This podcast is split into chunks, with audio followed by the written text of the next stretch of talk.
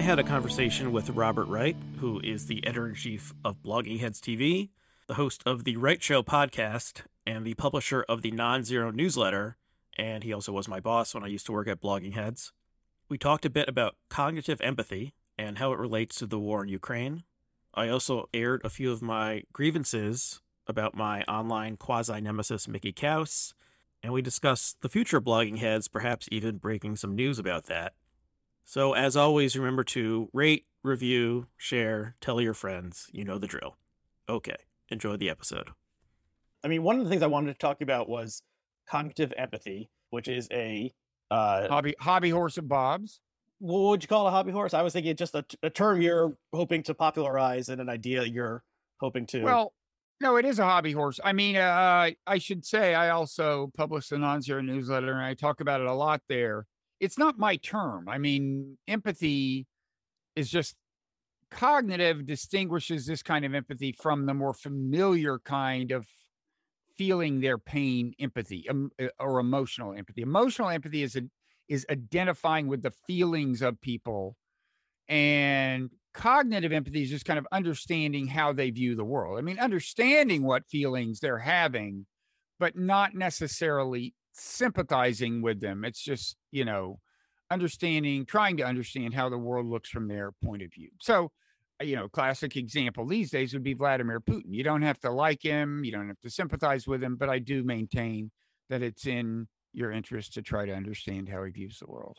Right. So, so one a sort of meta question about this topic is is cognitive empathy the best term to describe what you're talking about or if you want to spread this idea is there a different term or something because often when i've heard you talk about cognitive empathy on your show you have to say well i'm not talking about regular empathy and that is a potential hurdle to spreading a idea that will take the world by fire if immediately yeah. people are a little unsure what it means. So I was wondering, is I mean, we we over the years we've talked about this behind the scenes. Back when I used to work for you, blogging heads, trying to come up with different yeah. terms um, to embody ideas that you wanted to get it out into the world.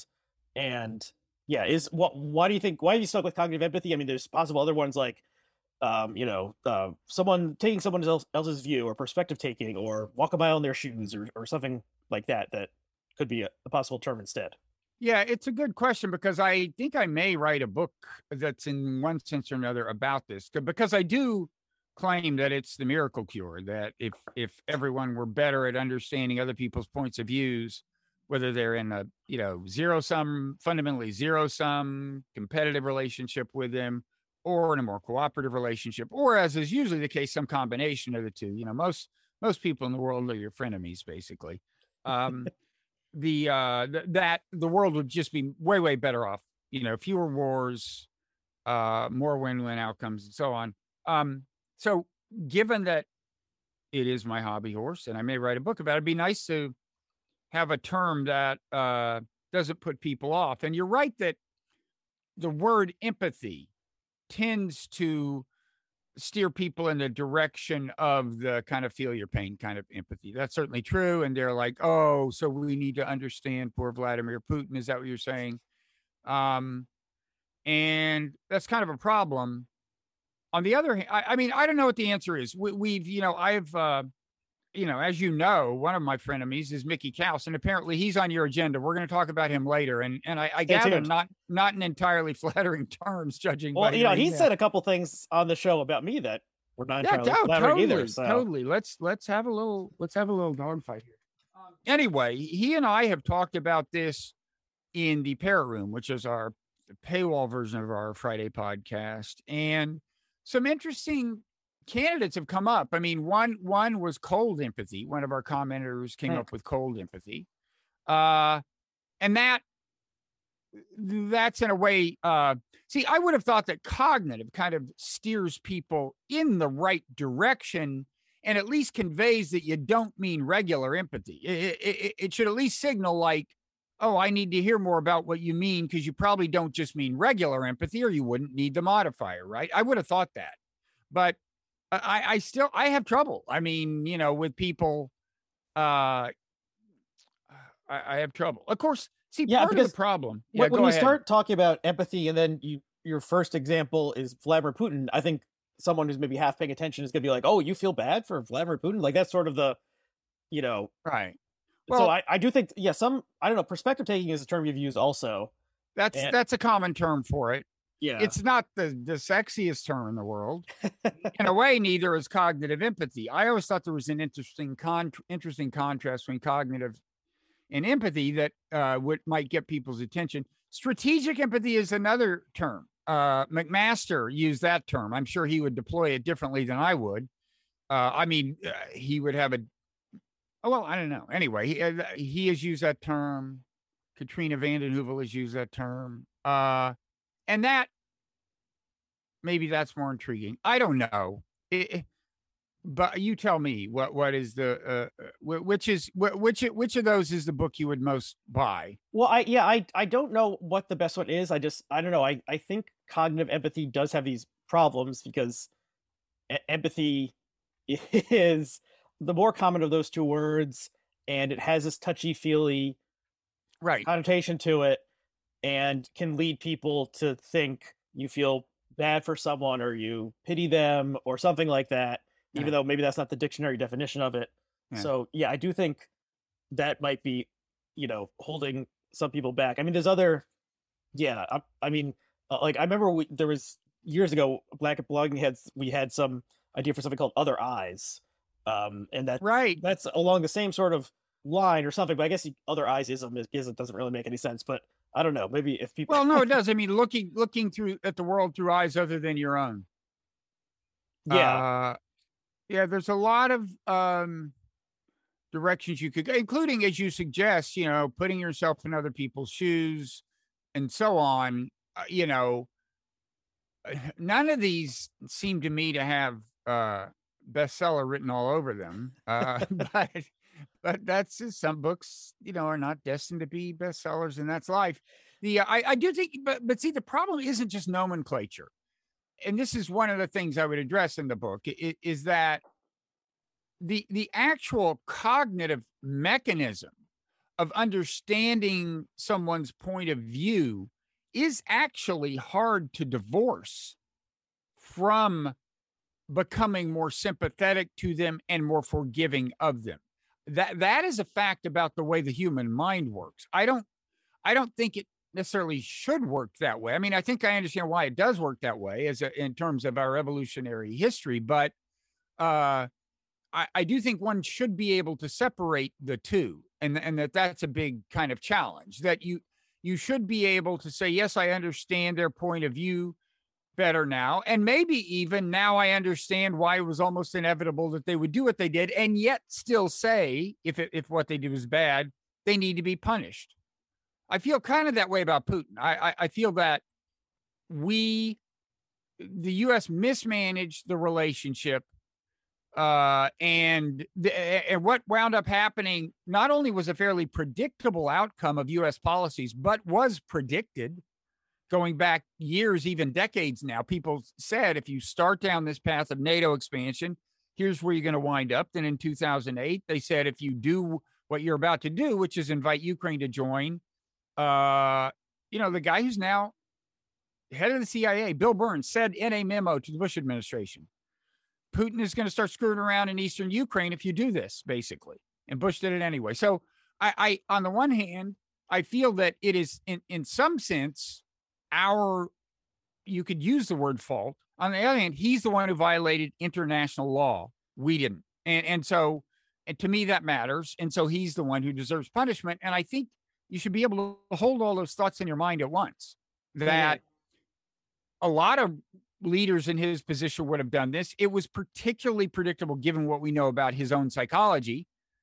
But, you know, sometimes uh, you have to, I, I, think, you know, knowing, completely understanding why everyone did anything probably naturally inclines you to for, toward forgiveness, but we do have to punish people a- as a practical matter sometimes. So Yeah, and there's some sort of deep like philosophical questions like underlying these things like free will and you know Yeah. does the self exist or something and maybe that's that's above my pay grade but something i mean kind of a critique of what you've been saying, particularly about you know understanding Putin's actions. Um, I think would be like you're thinking, what would I do in his shoes? But then you're thinking, what would I do in his shoes? But he, but he is different. I mean, he is a human, and he has some sort of natural concerns that anyone would have.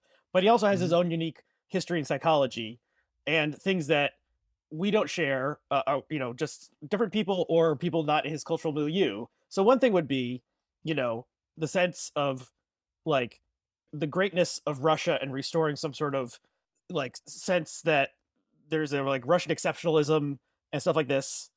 This seems to be part of Putin's psychology that you know led to the invasion of Ukraine. But this is not, you know, if I'm projecting myself yeah. into Putin, I don't understand that.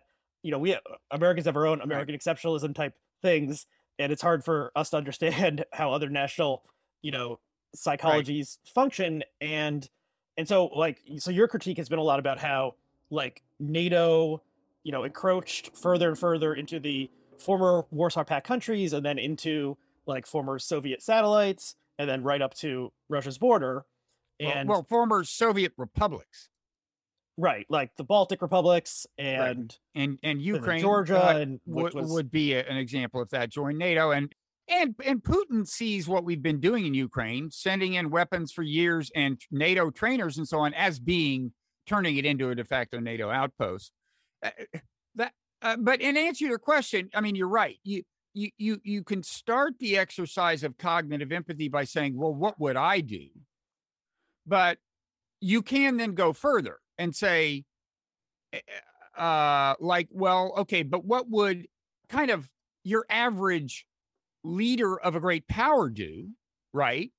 Leave aside particular Russian history and culture. You can you can say, well, what would an American president do if, uh, like China, what it considered its big rival, uh, formed did a security pact with Mexico, which meant that China could could start putting troops and weapons in Mexico, or, and was already sending weapons in, and so on. And you know that's part of cognitive empathy. It is just a is not the question of what would you expect Putin to do, but but various more generic forms of the question. What would I do? What would the leader of a great power do? What would you expect any, you know, the average leader of Russia do? Because we know, for example, that Boris Yeltsin, who was very different from Putin, was really steamed about this NATO thing too. And he was really steamed about our uh, bombing uh, Serbia over the Kosovo thing.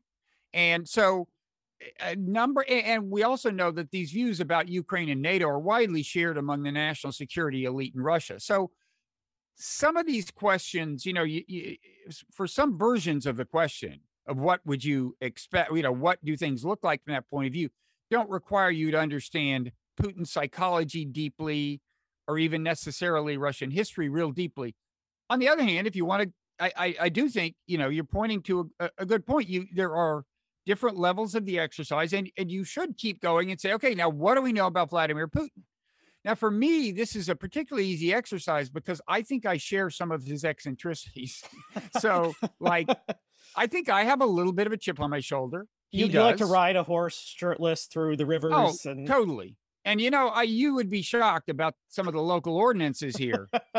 I've actually gotten citations for what riding my horse shirtless, and it's like it's like in my it's it's in front of my own fucking house, okay? and like you know, cops are pulling up. Anyway, um, no, not that. The uh in that sense, we're very different. But uh, you know, sensitive to signs of disrespect. On the other hand, all these things are just parts of human nature, you know, and and parts of kind of declining power psychology. I mean, if you just said, well, we're talking about a declining power, okay? They used to be great. They're not as great. They've still got nuclear weapons, so you better be careful, but they know they're not as great first thing you'd say is, well, you know, don't shower them with disrespect and contempt. I mean, obviously they're in a delicate adjust psychological adjustment. It's like, right? It's like show them some respect. We repeatedly have not done that. Uh, but anyway, that that's an interesting point you're making about the gradations of the exercise, right? From generic, yeah, and- what would I do, to what would you expect this person, Vladimir Putin, to do, given everything we know about Russia, Russian history, culture, his psychology, and so on? Right. And I mean, you know, most people did not think he was actually going to invade Ukraine. and area experts were surprised, and people. I, I, I wouldn't say that. I would say they were. I predicted he would he would invade if we did not or, do a total concessions, a, a and a lot of area experts did. By the time he did it, they were surprised by the scale of the, the to- yeah, a seemingly total invasion with this right. idea that you know he was gonna like cleanse Ukraine of Nazi influence or something, or seemingly he was he wanted to topple the regime, or just the ambition seemed right. to surprise people, or, and like the speeches he gave on the eve of the um of the invasion seemed to surprise people. I mean, just like you know, he has particular historical concerns and understanding that are very alien to the average American. So one thing, I think I'm this was John Ganz in his newsletter he wrote about this. Like there's an understanding, there's some sort of possibly fringe understanding within Russia about like Lenin's role in the revolution and whether like Lenin was in some respect like an agent of the West who was like hmm. sent hmm. in to um a- after the uh, toppling of the czar to like mold the you know the revolution in a certain way and so that i mean that's just like you know he, he has his own like understanding and mythology of of history that like maybe you could find this somewhere in in english um analyses of, of russian history but like this is pretty unusual stuff.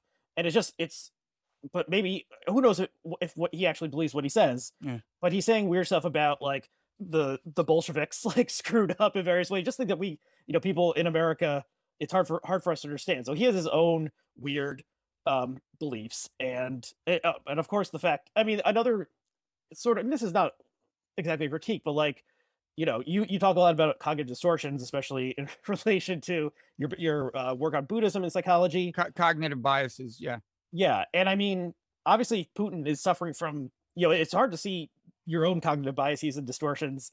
Um, maybe it's easier to see someone else's, but clearly he's like fallen prey to some, you know, confirmation bias and other common things that enabled him to think yeah. that you know his military was much better prepared than it actually was that the ukrainian people were crying out for you know liberation from this regime. It seems like he actually did believe this so that's so he sort of like got high in his own supply or believed his own bullshit or something. And so his so we don't only have to like project ourselves into someone else's shoes or eyes or something but like what are the distortions that they're going to fall prey to like within that? It just it seems difficult and hard to yeah. hard to predict. Although I don't I don't I mean those things to, to have predicted the scale of the invasion it would have helped to know those things. Um I think to know that it was a mistake that various of our policies were playing with fire wouldn't have taken any of that uh, knowledge. I mean, after all, uh, in 2014, after we did something else, I don't think we should have done, which is basically in, intervene in and become part of a non-democratic transition of power in Ukraine. Uh, and after that, for really predict predictably, I think almost, uh, he sees Crimea um, and did this stuff in the Eastern Donbass. He he he wasn't suffering. He wasn't suffering from misinformation then, right? He pulled that off easily. Crimea right, was a, I, a cakewalk, and so to predict that he would do things like invade, you didn't have to assume he'd be deeply misinformed. He invaded Crimea, he took it, and he wasn't misinformed.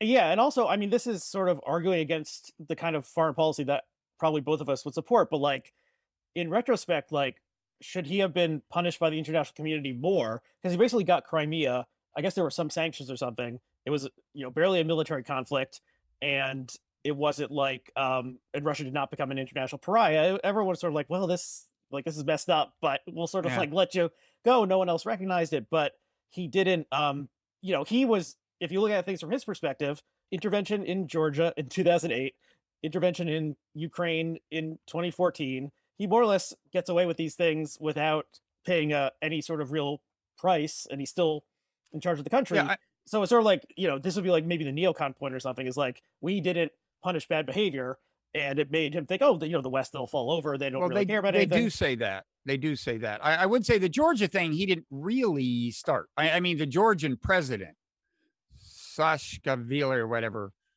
thought he was going to get more Western support than he did. But I think he started the hostilities. There was a separatist part of Georgia that was already occupied by Russian troops as part of an EU peacekeeping deal. Okay. Mm-hmm. And and and they did not, as I understand it, fire the first shot. That said, he then did take advantage of the opportunity to go into Georgia proper and and and so on. Uh, and, like, he, like he, he sort of made a series of like semi-risky geopolitical bets, and they didn't backfire on him. You know, Yeah. over over his until you know six weeks ago, seemingly. right. And so you to see how someone who is both a you know authoritarian leader who's surrounded by a coterie people who want to kiss his ass and tell him only good news, who also has like demonstrably pulled off various international exploits without suffering any strong consequences and, and Yeah. winning various territories and stuff. He was like, okay, this is just number three, and you know it'll be, yeah. So like, ha- yeah, obviously some, you know, he he gambled. He was either much more of a gambler or much more poorly informed or I don't know like I mean you wrote a piece like is he cra- is he crazy like he doesn't seem I don't think he's like seeing you know visions or something or but clearly like he wasn't getting super accurate I- I- information I- about the state of the world Yeah, and I think um he just developed a real bee in his bonnet about this because he felt consistently disrespected. And I know the feeling. Nobody likes to feel disrespected, you know, and it's like and I think that really was kind of simmering within him. And I don't think, you know, he's crazy in the sense of hearing voices, but I think that may have uh, contributed to uh, some decision making that that wasn't wise. Uh, I mean, I I still think he could come out of this war okay politically in terms of domestic politics, but I think it's hard uh, yeah it's, it's hard to say i mean okay so there was clearly a failure of cognitive empathy on putin's part it seems like he really did believe that ukrainians would would greet the russian invaders as liberators and that this would be kind of a cakewalk seems that um, way.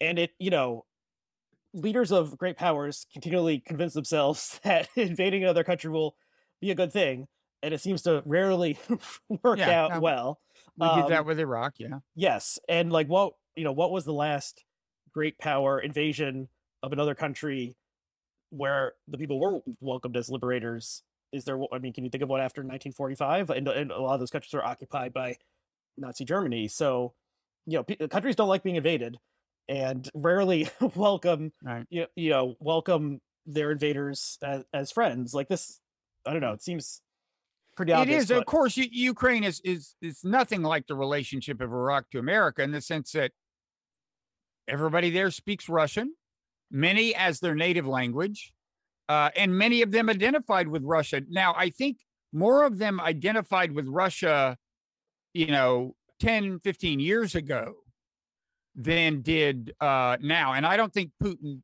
totally got that things had changed. I mean, his conception of Ukraine goes way back he took his honeymoon in Ukraine. Okay, Ukraine, Crimea, and and I- I don't think he has updated his conception of the changing sentiment much, especially the changing um, sentiment since 2014. That said, I suspect that we have an overly simple conception of where various allegiances in in Ukraine uh, lie, and that may now be uh, coming to the fore. I mean, this thing is uh, our conversation will post Tuesday. We may know more by then, but I think you know the war is moving to a part of the, of Ukraine where more towns are going to feature at least some Russia sympathizers, possibly, especially since the ones who are leaving and heading west tend not to be the Russian sympathizers, probably uh, disproportionately. Um, so I, I, I think, um, but but yeah, I take your point. I mean, he,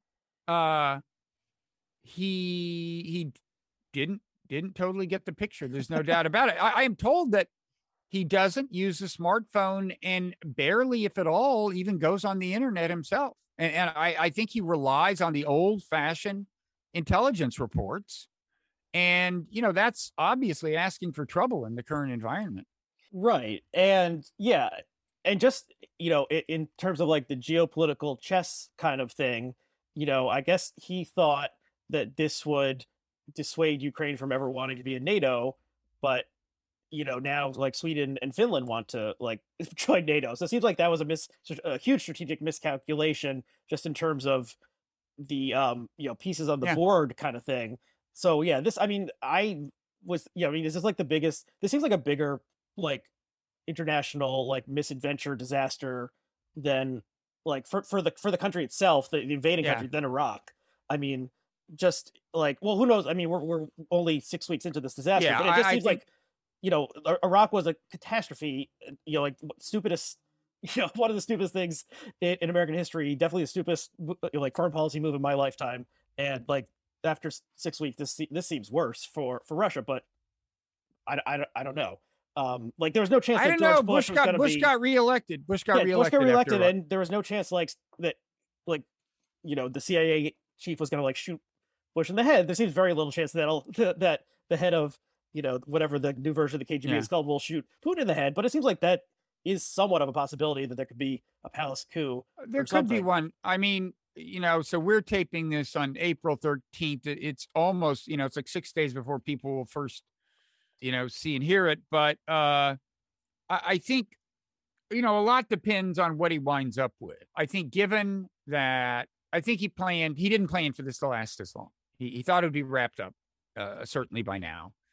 Uh, even though, you know, there they may not have been con- you know, there probably was a plan B. They probably thought, well, if Kiev doesn't, you know, if regime change doesn't work, we at least wind up with the Donbass and some other stuff in the east, and that's where they are now. And I think, again, this is one place cognitive empathy comes in. We are assuming there's a common assumption in the West that now things it's already been so costly for them that he can't come out of this without facing grave dangers on the domestic political front. And I don't think that's true. I, I, I think if the next two, three weeks went swimmingly, which they may well not, but if they did, and he wound up controlling all of those two provinces in the Donbass, Luhansk and Donetsk, and the land bridge to Crimea and parts of Kharkiv uh, province, maybe not the city itself, whatever. And he hung on to a lot of that. Uh, I, I think that that could be seen as as certainly as enough of a victory in Russia. And and I think one thing we tend to miss is that how much of a price it's it's worth paying from the point of view of Russians uh, depends on how the war is framed. Like we're thinking, wait a second, you went and picked on a on a dinky country, and it cost you this much blood and treasure. You can't consider that a win. But remember, they're not thinking of this. He is framing this, and with some justice, actually, as a fight against the American empire. Okay. His whole framing of this war is that it's not like, hey, we're going to squash Ukrainian democracy. Okay. That's not the way they think of it over there. They're like, America was behind the 2014 Ukrainian coup. America's been sending weapons in there. Uh, America is just, you know, just the other day, uh, Austin, our Secretary of Defense, tweeted proudly, "Hey, we just trained some more Ukrainians in America. We're going to send them back to to Ukraine." Now that that is publicity gold for Putin. Okay, that's exactly his narrative. And to the extent that that people in Ukraine, I mean in Russia, accept that framing, he can get away with a lot of dead bodies, a lot of dead Russian soldiers, if he has something meaningful to show for it. And he says, you know, the American empire tried to stop us from securing these Russian speaking parts of Ukraine for, you know, the welfare of native Russian speakers or whatever. You know, that that message can sell. And, and that's why I think the jury's out. Now, I think the war may not go so well for him in the next few weeks. That's a real possibility. It- it's that also will be a like- problem. Um, I mean, let's okay, let's say that instead of invading the entire country, he had only invaded, you know, the separatist regions, or let's say that he decided to pull back and say, you know, we've decided to give peace a chance.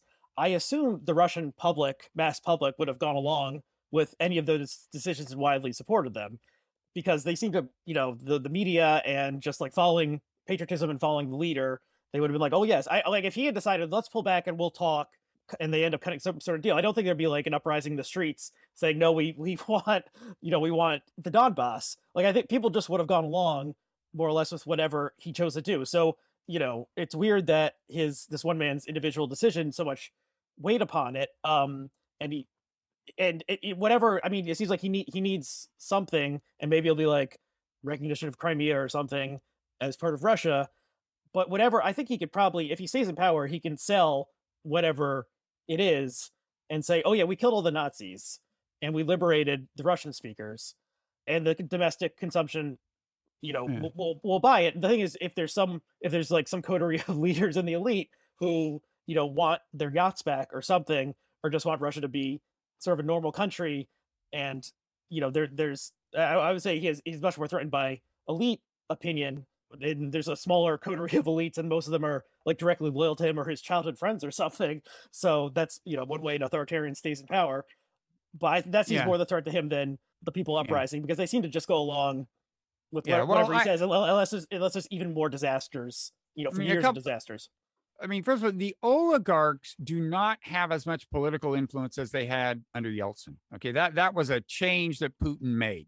He he, he made it clear who's in charge here. It's like you, you can go and make your money, but uh, I am not going to be hostage to you. That that apparently is a real change that that happened. He put at least one of them in jail to make the point Mhm. um, and th- that that they had to kind of not cause political trouble for him. Okay, if they wanted to, if they wanted to keep making their money, um, that doesn't mean they are of no significance, but they don't have as much influence as they may have had under Yeltsin. Meanwhile, there there is also among elites, national security elites, and so on, there is a, a strong, you know, kind of nationalist sentiment. There there was some pressure on him to do something in Ukraine. I don't I don't mean he really needed the pushing.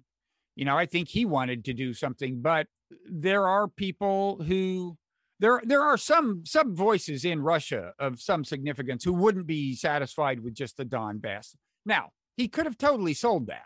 And I also think if he had gone in in a more obviously circumscribed way, like just pushing the frontiers on the Donbass, I, I think he might not have encountered nearly as draconian a bunch of sanctions either. I, I think Yeah, it was partly the me. shock and awe part of the invasion that galvanized Europe. And Yeah. uh, so I think that might have been smarter in a number of ways. Right. So something I think, and sometimes I, I read the comments on your episodes, and something I've seen the commenters criticize you about is um, empathy and or cognitive empathy for the Ukrainian people and their agency within this, you know, great power struggle, and they are the ones fighting and dying in this in this battle. And they, I mean, I don't think they're going to get like Ukrainian public opinion is. I mean, it would it would take like a real war of attrition or something to Mhm. really grind them down and the atrocities that are like being uncovered from incompetent um, Russian occupation of various towns and so forth, like aren't is not going to make the average Ukrainian more eager to cut a deal. I think they're going to be outraged and they want revenge. I have written I have written this in my last in the Friday edition of uh, the newsletter, non-zero newsletter. I said exactly that part. The positions are hardening on both sides. Now, as for but but but it's interesting when people say, "Hey, Bob, what about some cognitive empathy for the Ukrainians?" Often that means they're not getting the first point that cognitive empathy is not the same as emotional empathy. Often what they mean is, shouldn't we care about their welfare? Well, of course we care about their welfare. I'm one of the people who was arguing that we should engage in serious negotiation to prevent the war and keep a bunch of them from being killed. Okay. But as for, um, you know, if you're trying to stop the invasion, the exercise of cognitive empathy needs to be primarily directed toward the, the guy who's going to decide whether there's going to be an invasion. That would be Putin, right? And I don't think we were doing a good job of that. I agree that you know eh, you definitely want to try to understand all perspectives. I mean, that said, I, I I think few in America are doing a very good job of understanding uh, the political forces that are shaping the psychology on the Ukrainian side, because we've bought into this very idealistic kind of framing, like evil, authoritarian, even totalitarian regime invades marvelous liberal democracy. They're just like us, you know, and that's that's not true. There are, uh, you know, Zelensky uh, has, I think, been under some pressure for some time from the hard nationalist right, which includes this Azov Brigade with this its Nazi past and includes the political forces that it's aligned with, and and that doesn't get much play in the American press. So it's not like it's it's not like Americans are doing a great job of cognitive empathy with Ukrainians, but not with Russians. They're doing a terrible job with both, if you ask me. Uh, uh, in terms of our, our commentator elites on Mhm. you know op-ed pages, CNN, I don't think they're shedding much light on the relevant psychology on either side in terms of what's actually shaping the decision making. Well, yeah, I mean, there's definitely a very simplistic good guys, bad guys dynamic that a lot of people, both commentators and normal people, you know, quote unquote normal people you see on social media who have added the Ukrainian flag onto their profiles and stuff like that. And I think there's various obvious explanations for that. Yeah, the superpower invading a smaller country. I mean, just any country invading another country. Um, I, I live in Jersey City, and there actually is a historic Ukrainian um, population here, but I've seen you know makeshift Ukrainian flag color banners up, and I doubt. Actually, I, I did see one today. Someone like in Brighton Beach or something. Someone chalked a Russian flag and a Z. Um, I can but, I can open my when if I pull my curtains back, I can see my neighbor's Ukrainian flag. I right. Mean, so so there's yeah. So some of that is good guy, bad guy, big bad wolf. You know, kind of thing that I think is very natural. But yeah, I think it's just like you know the Ukrainians are the ones who ultimately who are suffering the vast majority of uh, deaths, injuries, disruption to their lives, destruction of the of their houses, and so forth, and their interests. You know, I mean, they're going to be the whatever settlement is reached. They're the ones who have to live with it, literally. And let's say some sort of deal is cut in which the Donbass territories become quasi independent republics or something within Moscow's orbit. Like, there's going to be a lot of people who don't want to live there anymore and want to go somewhere else. Um, you know, perhaps somewhere else in Ukraine or somewhere else in, or, or move to Russia or something. And a lot probably, of them will have left. A lot of uh, by the time the, the fighting and if really the heats entire up. land is conquered the way Russia seems to conquer, it'll be like moonscape or something, and, and there won't be any living people there anymore. They would have had to flee or they would have been killed. So there's a twenty thousand foot perspective on these things with grand strategy, and then there's like yeah the people who are obviously suffering and I guess so. part of like if you want your preferred foreign policy vision to prevail, I think you need to give lend more credence to that sort of maybe it's regular empathy or something of like yeah the people the people who are paying like paying the price and whose lives are being destroyed. Look, I, the things I've been I have I have been arguing that the path we're on is the path to a bunch of dead Ukrainians right now. The path the U.S. is on Ukraine is on.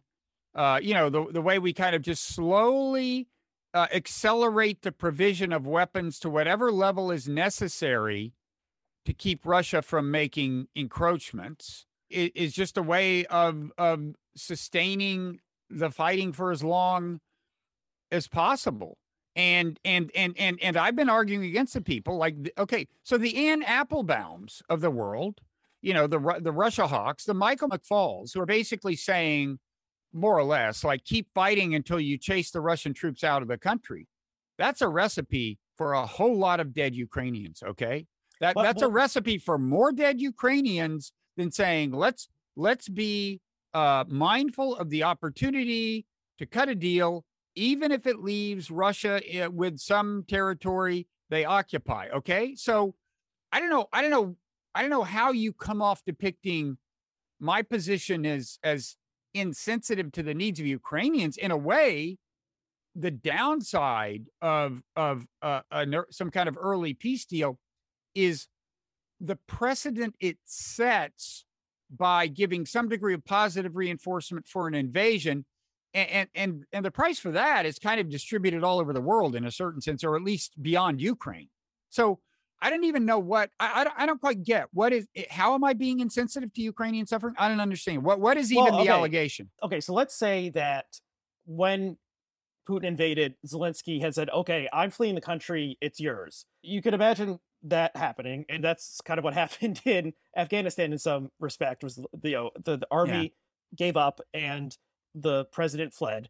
Um, that would have resulted in fewer dead Ukrainians so on like a pure utilitarian short scale, like would have stopped death and suffering yeah. and etc. destruction of cities if they had just surrendered. Now, if Zelensky had fled, you know, it's possible that like militias would have risen up to yeah. repel the invaders anyway because they don't want these fucking Russian soldiers driving through their towns or occupying their schools or raping their wives and daughters. Like, you know, it is just very natural. So any sort of peace deal will have to be like accepted by the Ukrainian people. That's more. I think that's what I'm aiming at is that like if they cut a deal for the Donbass, like don't you think it's going to be irregulars within Ukraine who say no, we want like the Donbass is ours, we want the Donbass back. Like they have as much of a claim to it as as Putin does, and then you have like some sort of insurgency or like guerrilla war for a long period of time, and even more death and destruction and well, so forth. I mean, you might. I don't know. Uh, the uh, but I'm just making the point that it's far from clear that the people who purport to be so concerned about the welfare of the Ukrainians have tended to, uh, to advocate policies that maximize the chances of Ukrainians dying. And it goes back to before the war when they did not want to negotiate meaningfully with Russia. Okay. And, and, and I would remind you that if we had negotiated, uh, we would not and headed off a war. And I'm not sure we could have, but they didn't even want to try. We'll never know whether we could have because we didn't. We did not offer to uh, just uh, freeze NATO expansion, for example, a key a key Russian demand. We didn't offer to do that. We didn't offer to abide by the Minsk agreement, which which would give uh, the Donbass provinces some autonomy within Ukraine and so on. We didn't we didn't offer those things, and for all we know, that would have prevented a lot of death. It would have given no positive reinforcement for invasion. That would have been kind of positive reinforcement for threatening to invade. But look, uh, I, I, am just making the point that I don't understand. I, I, I just I just don't understand how people somehow equate my positions with indifference to the suffering of Ukrainians. It just it just makes no sense whatsoever. Well, maybe I mean people who who who who argue that you're not pursuing avenues to peace and avenues that could prevent war are these callous monsters who don't care about the suffering of the people who die in the war they're trying right. to prevent. Well, there's their, there's their suffering, and then there's also like their agency or their volition as like independent actors in a country in which they decide that you know that they voted on their leader, and so no one has a sovereign right to join NATO. Okay, but, uh, but, that's but you know Ukraine is never joining NATO at this point. Um, oh, who knows? It's probably but, but Sweden and Finland might, and that and you know once again showing that this was a strategic disaster on Putin's side. I mean, we've talked about this a lot. There's a couple other things we wanted to cover, but I mean, the, I mean the other sort of hobby horse type thing that you've talked about a lot is international law, and since this is I, I guess I mean Crimea was obviously violating international law, annexing other territory this is a big violation of international law. Seems like international law is not doing a great job in general. For and the U.S. has contributed to that by ignoring it, especially with the Iraq invasion. Well, violating violating it. Yes. Right. You know, this is this is as clear cut. We can say at least as clear cut or more clear cut a violation of international law as the Iraq invasion. And, and at least they sort of went through the motions of respecting international law in some ways. Like there was the presentation before the UN and blah blah blah. But and, you know, the Iraq War was a total disaster, and so we have this huge violation of international law. We have seeming war crimes are seemingly being committed under a, some true system of international justice, like you know Vladimir Putin would end up in the Hague or something like that.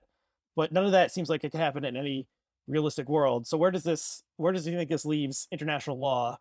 It, it's certainly not better than it was two months ago.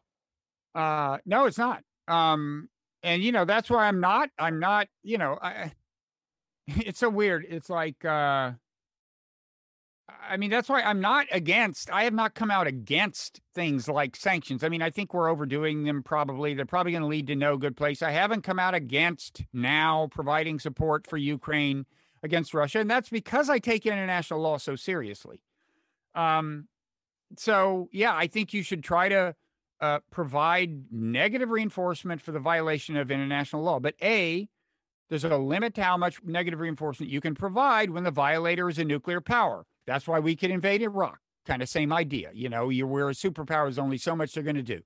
Um, B, this is why I keep harping on the mistakes we made that led to this situation. One reason I really want want to avoid steering us towards situations where another country is likely to invade some country is that then that creates uh, first of all a lot of suffering but also the unfortunate example of a violation of international law that may not be punished adequately. And so i'm sorry but i'm going to keep coming back to the fact that it was nothing short of foreign policy malpractice to get us to this point where there was this invasion And uh, so I, I don't know what else I can say. I mean, uh, the other thing is the other thing that I think constrains uh, how much negative reinforcement I'm going to be in favor of providing a country that invades other countries of uh, is that we keep doing it ourselves. I, I mean, it would be one thing if Biden said, you know, this is a major violation of international law. This can't go on. But I think it should be the occasion for a clean start, and it's time that America fessed up. It has done. it is it, no seriously. I mean, it would be one thing if we had a president who's going to say, "Look, we really need to quit violating international law ourselves if we're going to now demand that uh, you know ask the whole world to get on board for major pushback against this violation." That would make me feel a lot more comfortable uh, with like you know major major uh, pushback. And I'm just fucking sick of the hypocrisy of us do it, c- continuing to do this, and uh, and Americans not even being aware, and and the people in the blob, the people who shape, you know, these people at these think tanks and so on, they're barely aware themselves. It's just incredible. It's embarrassing. Uh, you know, and, and by the way, this is one reason I think everyone's framing this is, you know, the big crime here is what we're doing here is protecting democracy, right? That that that's an easier thing for us to say because if you say we're protecting, you know, we're, we're defending principles of international law, well, that's obviously bullshit. We are the leading violators of international law over the last 30 years, probably. There's some competition for that title, but we're as bad as anybody. Russia is, is giving us a run, a run for our money, you know, it, for the last 10, for the last yeah. 10 yeah but over the last 20 30 well you and- know someone who actually what you're saying i don't think any, any american person is ever going to give that sort of like mea culpa speech but someone who sort of gestured in that direction was donald trump who said something like you know you don't think we're killers? Like we're killers. Like like that was sort of his cynical like level you know someone said something bad about putin and then he defended putin by saying like oh like you think we haven't killed um you know right but but he would never but trump would never say a kind word about international law no he doesn't he doesn't give a shit about any law domestic or international especially when it concer- constrains him in, in, in, any way okay we, we talked about this for a while um should we i mean other possible topics were me complain about mickey um and talking about the future of blogging heads yeah um, well it's your call you're you're uh you're guiding the conversation well I'll okay I'll complain about Mickey briefly at least. Okay. And so Mickey I, I encourage that. Blogger, yeah. blogging pioneer, co-founder of Blogging Heads, current weekly conversation partner of you in the parrot room and the pre-parrot room conversation. And he and I, I've sort of like trolled him for a while online. And then, especially after January 6th, I said something not so nice about him. And I, I laid out, I spent about 15 or 20 minutes an episode I did with Daniel Bessner around a, year ago where I made out the full anti Mickey case. But I guess sort of like, you know, I, I jokingly said our my house problem and ours because I feel like there is sort of a um like do you think I mean I guess by putting it plainly like do you think that you know you talking to Mickey for like 3 or 4 hours a week is ultimately good for like your uh, understanding of the world and furthering goals of international cooperation and peace that you don't think we've brought peace to the world yet? Um, well i don't know i just think he's kind of gone off in such strange directions. He's he, i mean he's a very idiosyncratic guy and his idiosyncratic thinker and he's he's weird like it's not like you're talking to like a trump republican because he he he's a trump supporter and voted for him twice but like his concerns are not the average trump voter's concerns. Like he's very concerned about legal immigration and about um, child welfare payments, fully refundable or not. Those are like his two main policy positions. And obviously, a lot of Trump voters care about immigration, but he's sort of like a one issue voter on immigration. And sometimes he talks about like the deplorables as sort of like, you know, like he's part of that group. But I just think he's.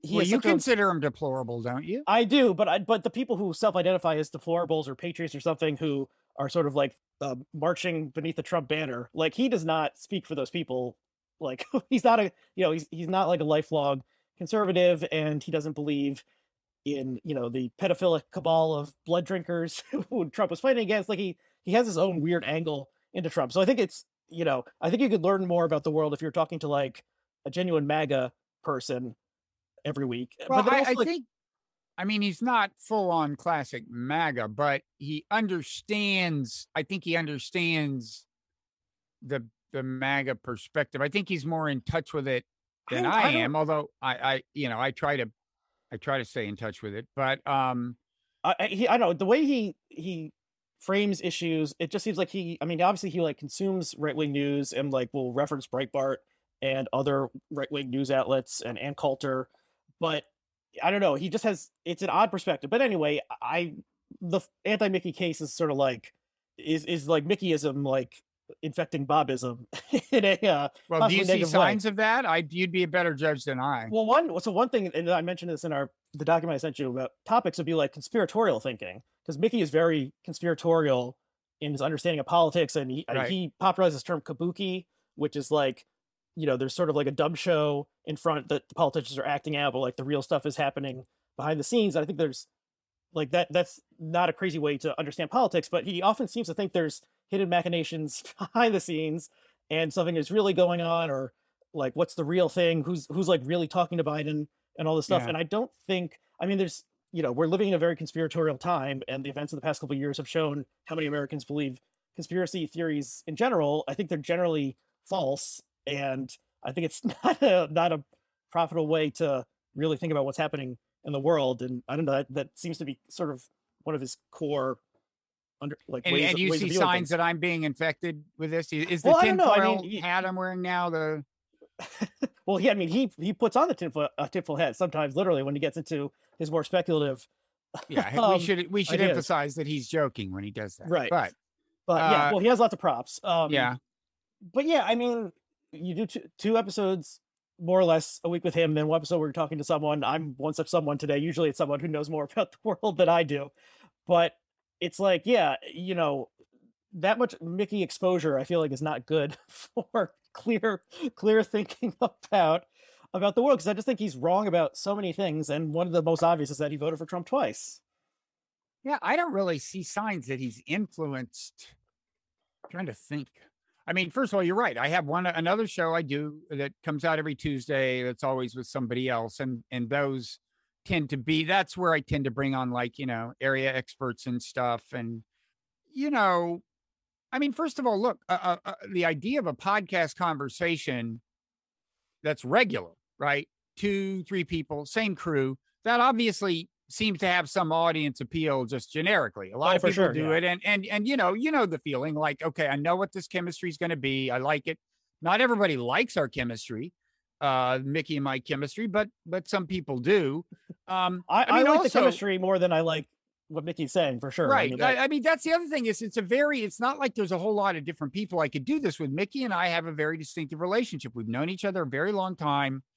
Uh and we there are very uh there are big contrasts in our ideologies but there's a kind of a commonality in our sensibility. You know what I mean? It's like, and that's why on the conspiracy thinking, I don't think I'm in principle all that far away. I think we're both kind of have a somewhat cynical view of the way the system works and um, and and and and and go around as you know carrying us i think an assumption into our assessment that good journalists should carry which is that things may not be what they appear to be I'm definitely carrying that into the war. I mean, the, the, the, Ukraine war, there's so much sympathy in America for Ukraine. And, and again, that's where my sympathies lie. But it, it so pervades the media's presentation to it that, you know, I'm always trying to look deeper uh, whenever any any kind of you know uh, story comes out with a pro Ukraine spin, I immediately you know do a do a second check because I think that's what you should do. War war is an especially reliable disorder of information. Anyway, I think I think Mickey and I are both inclined to, to do that. So anyway, I'm just saying there are certain things about our sensibility that we have in common that I think facilitate chemistry. And then there's these contrasts, both in our ideology and in some ways in our in our characters, in some ways, uh, I, I don't know what uh, I mean. It uh, it sounds like you actually listened to it as co- as conversation as conversational combinations that you deplore go. it it sounds like this one is one that uh, continues to attract you more than many, maybe. Yeah, I mean, I've you know been a, a listening, watching, blogging heads for many years at this point. I guess about fifteen, and you know know you well, know Mickey a little bit. I keep I keep on listening um, most weeks, and I find it find it compelling, but also very frustrating. And there's times where I'm, you know, um, shaking my fist at at the conversation. Um, so it's it's definitely compelling. And wishing I that I and wishing that I would uh, give more well, pushback. I mean, yeah, well, I mean, uh, my defenses sort of like, have been worn down to in some ways. I admit. Yeah, how much how much pushback can you offer when you're in this? I mean, you have a friendly relationship, but it's also a professional relationship because you're making money off of the Patreon, and then you know it's sort of like you know, could Laurel tell Hardy to go fuck himself or something? You know, you got you guys are paired together, so um, but when you know Laurel and Hardy weren't arguing about whether or not um, you know Bob Saget was murdered or, or something or something like this, so um, so yeah, I don't know. I mean, and I, I, Mickey has you know said some not so nice things about about me uh, on the show, uh, and I've said it's not, not clear not so who nice... started that. That's a that's a real uh, you know. He did. Well, I did. I didn't want to just clear up. But one, this is a while ago. He said I called him racist. I'm almost positive I did not. I've never called him racist. Not a charge I throw around lightly. I mean, I've called him like a fool and, and stuff like that, but I don't think I've I've called him racist. But yeah, I do think he just sort of I don't know. There's something about his, you know, um, obviously he gets my goat in, in, various ways, and I've invited him on to talk to me directly, but he, um, he should do it. Someone else is someone else who doesn't reply to my emails when I, uh, when I when I reach out. I would um, encourage him to do it. Now you do remember, I hate to torment him with this memory, but years and years ago, Ezra Klein. You remember when Ezra Klein actually not only said I'm throwing down the gauntlet to debate uh, yes. uh, Mickey Kaus, had a gauntlet and threw it yes, down he had, he on Blogging Heads TV. What, yeah, this one of the like, early. This prop... is like 14 years ago or something. Yes, but and I Mickey said declined. You know, Ezra much more handsome at age 25 than I am at age 39. So that was, I think, that was part of you know, Mickey thought that there's the contrast between youthful, youthful Ezra, and at that point, like fifty something Mickey would be, you know, would just sway the viewer so much that he, he couldn't get a. Well, on the other hand, Mickey's we... not fifty something anymore. that's true. That's true. Um, but it would be yeah. If we if because of my show, it would be audio only, so so no one would be swayed by my youthful. We should. I'll tell him that. You know, visage. Uh, but yeah, so the invitation is still out there, Mickey. Um, if you want to take it, I mean, do you do you want to briefly talk about future blogging heads and sure where I mean, where where do you see the site? I don't work for the site anymore. My show's no longer on well, the site. Well, first of all, I'm still a consumer. There's going to be a rebranding. I, I, I guess we haven't told you this. I mean, I've, I, i have seen it teased that there's going to be. Yeah, you heard changes. it in the parrot room. Yeah. I mean, look, blogging heads for people. There's probably few people listening or watching who remember. This has now been 17 years, right, since we started it. It had a reason for being. Uh, it was there was there was nothing else. There was no other in the realm of political discussion, there was no other place where you had online split screen video discussion debate, you know, between two people who were in different places, right? right. Because we, you know, worked out the technology before people had broadband uh, consistently. We, we, we, we had a way of doing it. And, um, and so for a while it was kind of the place, you know, also at the same time, there was this group of people who were now influential in print journalism, but they weren't quite MSM. They were bloggers. And you didn't see them on cable TV by and large. You might see right. the New York Times correspondent. So blogging heads became, first of all, the, the place for video debate discussion about politics online, and also the place where these, you know, a lot of these people, Chris Hayes, Ezra Klein, Matt Yglesias, this is where they first showed up on video. Mm-hmm uh, Ari Melber, a lot, a lot of cable TV people. And as you know, for a while it was a feature on the New York Times. So unusual was it, right? It was like eh, hard to believe, right? Like imagine like the Times goes to us to provide the technology. they did. They did. No, they didn't. Yeah. They weren't doing it. But but now we've gotten to a point where any two people can easily arrange a video thing and put it on YouTube or put it on Substack. The the reason for Blogging Head's existence is gone. There's no anyone can do it. It may be that I could have, if I'd focused on this exclusively and been better at various things that I'm not great at, and and maybe not spent time writing books, maybe I could have turned it into the Madison Square Garden of this, and it would still be that, and it would still be the place that people aspire to be seen. Who knows? Anyway, I didn't. It's not that. So, um, so it, it's just uh so we've been basically encouraging i mean first of all it had changed from it had become a place where there were just basically a few regular or semi-regular shows and we weren't doing a lot of setting up of these one-offs which we used to do remember? You Mhm. remember? We used to like go out and look and go oh these two bloggers are arguing. Let's have them on. And they'll argue with each other in video. Um it, it was no longer that anyway. It had like uh you know your show dmz my show the right show the glenn show about a year ago we started encouraging people to spin off their things onto their own youtube channels one thing that had happened is that in addition to the blogging head site we had the blogging heads youtube channel because we were convinced by this guy who knows a lot about youtube that it actually would make sense for all of us in terms of building up audience Mhm. so Glenn has moved to his own channel. DMZ is about to move to their own uh, YouTube channel. You have done that, although for now uh, it's just audio that's on your YouTube channel, the culturally determined channel. Yeah. Uh, and, and so once it's complete, uh, we're gonna change the name to something with non-zero in it, which is already the name of my newsletter. Uh, and it may be, it may have my name in it. Uh, there's a case for that, but it will definitely have non-zero in it. And uh, you know, it, it's a little bit of brand consolidation. As you know, there's probably two more brands than are optimal floating around my orbit. Um, so the, the the name of this will be a, a change in the name of the YouTube channel. I, I think ultimately what is called the Wright Show on as an audio feed a- and as a show on on the Blind Heads network. The, the audio feed will become Robert Wright's non-zero. Mhm. That'll probably become the name of the the the YouTube channel. Um anyway, certainly non-zero will be there. That that'll be the unifying thing more.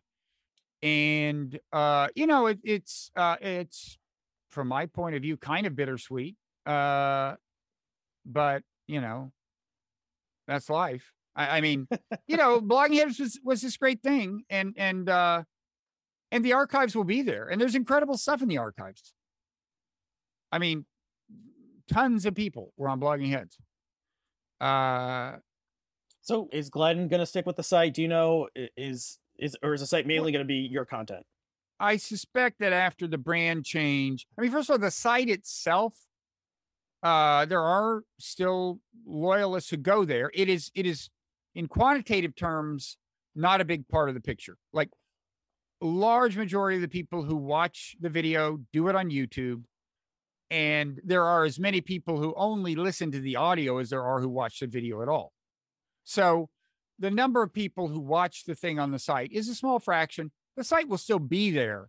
Uh, I think that uh, you know, for a few months after the rebranding, um, you'll still see Glenn uh, in the in the Blogging Heads audio feed and on the site, uh, and maybe for those for those few months, DMZ can be in the Blogging Heads audio feed. I mean, you know, you could be. I, I, I, uh, I didn't. I never. You know, you you haven't been in the Blogging Heads audio feed lately, but I never meant to like. I, I assumed that was your decision.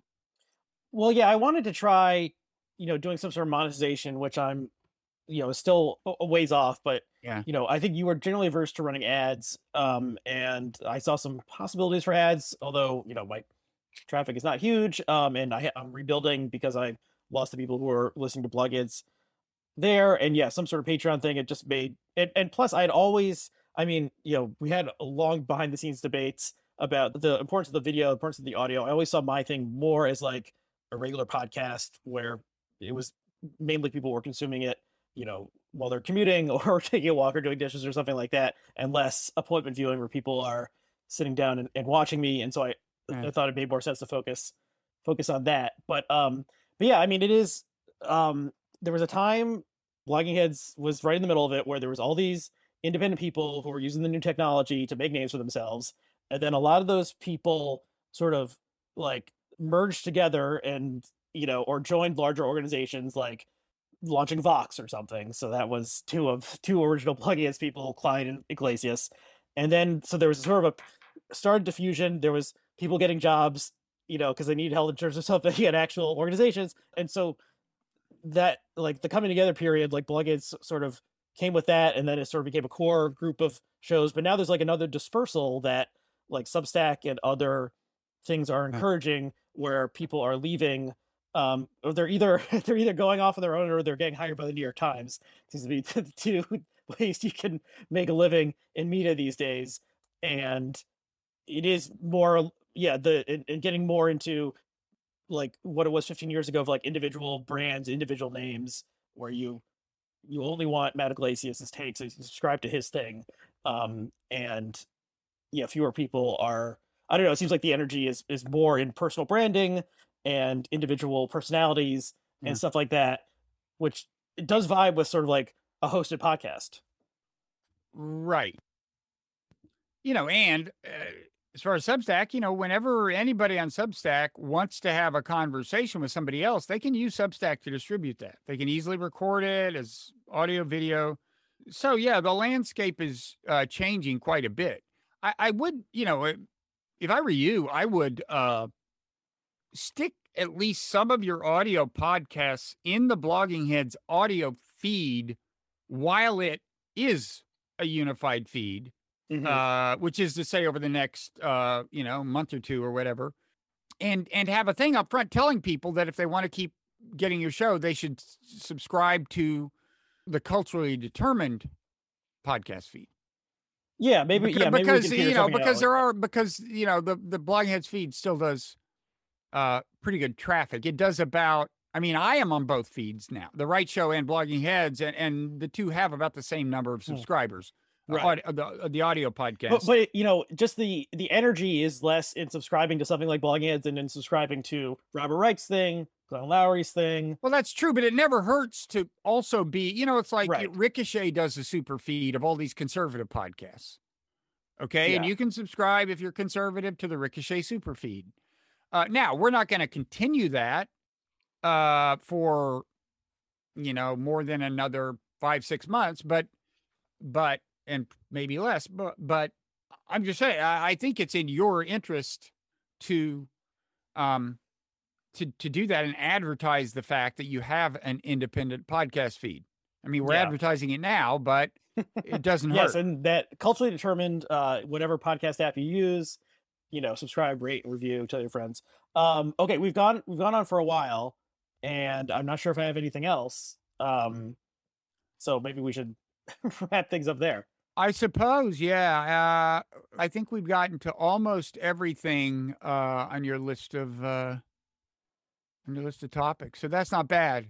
And yeah, people should check out your show, uh, and uh, and they should check out DMZ, all the all the Blogging Heads Legacy uh, shows, and and and needless to say, the Glenn Show, which is doing very well. Yes. Um, yeah, I think the, the content is still generally strong. Um, but yeah, it, it makes sense. Rebranding makes sense to me. It seems like th- there was that old model time time had passed it by. So I, I'm, I'm, you know, I mean, I am somewhat sad if Blogging Heads, the brand is being replaced or something, but it, it, it makes sense for, um, I think, given what, you know, what the world is like these days. Yeah, I mean, plus let's face it. Let's face it. The the term blogging doesn't. uh I said that I was saying this for a long time. Yeah, blogs are dead and TV is sort of dying as well. Then you're just stuck with heads and, you know, Well, plus, I mean, people may not get the reference anymore to Talking Heads. I mean, not the Talking Heads was not just the name of a musical group, which many people have probably forgotten, but also it was a reference to what we used to the term we used to use for like people on t on new on new on cable news and stuff and evening news. They were Talking Heads. So, so it's it's an antiquated brand in so many ways, uh, and I, I think it should get a uh, a proper I don't want to say burial, but a, a, a nice place in a museum, or maybe it's it's a museum of its own, and and the archives will be there. Okay, well that's yeah, that's good to hear. There is, I mean, I I, I can imagine future like intellectual historians. I think actually Daniel Bessner said this explicitly. You know, using the Blogging archives as a way to understand. I'm telling you, were- man. I was I was just looking at the 2008 conversation between Bob Kagan and Frank Fukuyama on Blogging Heads TV, where Frank is saying, you know, Putin is going to be, he predicts it basically. He says, you know, I think the stuff we've done in Kosovo, you know, there was the intervention and now we're pushing for Kosovo independence. It's driving Russia crazy. I think they're going to use it as an excuse to start screwing around in Georgia. Frank calls it. Okay. And uh, these are significant. There are a lot of significant conversations. Yeah, and especially um I know that a lot of I mean just people who sort of mid-level intellectuals or writers or thinkers who kept blogs, a lot of those have sort of like link rot, like sort of you know they forgot to pay their yeah you know pay to keep the URL or something, or the the whatever was hosting it disappeared, and so there's a lot of stuff has vanished um from that era uh, of of blogging. So so keeping yeah, keeping and I, I should say I think we're just gonna the site itself, Blogging Heads TV. I think we're just gonna leave it that URL. It will be where the archives are, and my stuff will, will probably continue to post there. I mean, for the months to come, so will Glenn's and so on. But but um, there's no reason if you're going to put a video on YouTube, you know, if I'm going to have my show on YouTube, there's no reason it can't be there. Uh, but the main thing is that, and and I don't, even though you know YouTube channel, the podcast are changing to non-zero, uh, we will probably put something up there to signify that. But I think at that one place, the term blogging heads will survive both at the URL and in some form in the logo and and and the archives uh, will be there. And in fact, we're actually cleaning up. We're, we're actually going through now and making sure because there are some dead links. So there's some links oh, where good. Yeah. where you know you don't get the the video, but you get the audio, or you don't blah blah blah. We're we're cleaning that up. Okay, that's So- good. so that's that's a future- service. That's a so arch- service to future historians, I think. Archaeologists yet unborn can rest assured uh, that as they sift through the ruins of our civilization, they'll be able to see where the trouble. Yeah, well, hopefully, you know, we all I think we all can agree that we hope that you know the current conflict in Ukraine does not lead to uh, nuclear escalation. So hopefully, there will be we are know, historians fifty or hundred years from now looking back and trying to figure out how America became so crazy, and um, guess could be a resource for that. And by the way, I don't think we explicitly said. A lot of people know that you worked for Blogging Heads for a long time and were and played a, a big role in a lot of our early uh, early successes. So, so there. yes, and um, yeah, proud proud to have contributed to to the cause. But now doing my own thing, for Determined, YouTube, Check it out. podcast feed, A R Y E H C W on Twitter if you want to follow, follow me there. Yeah. Amen. All Okay, right. thanks, well, Bob. Thanks, Ari. See you. Bye.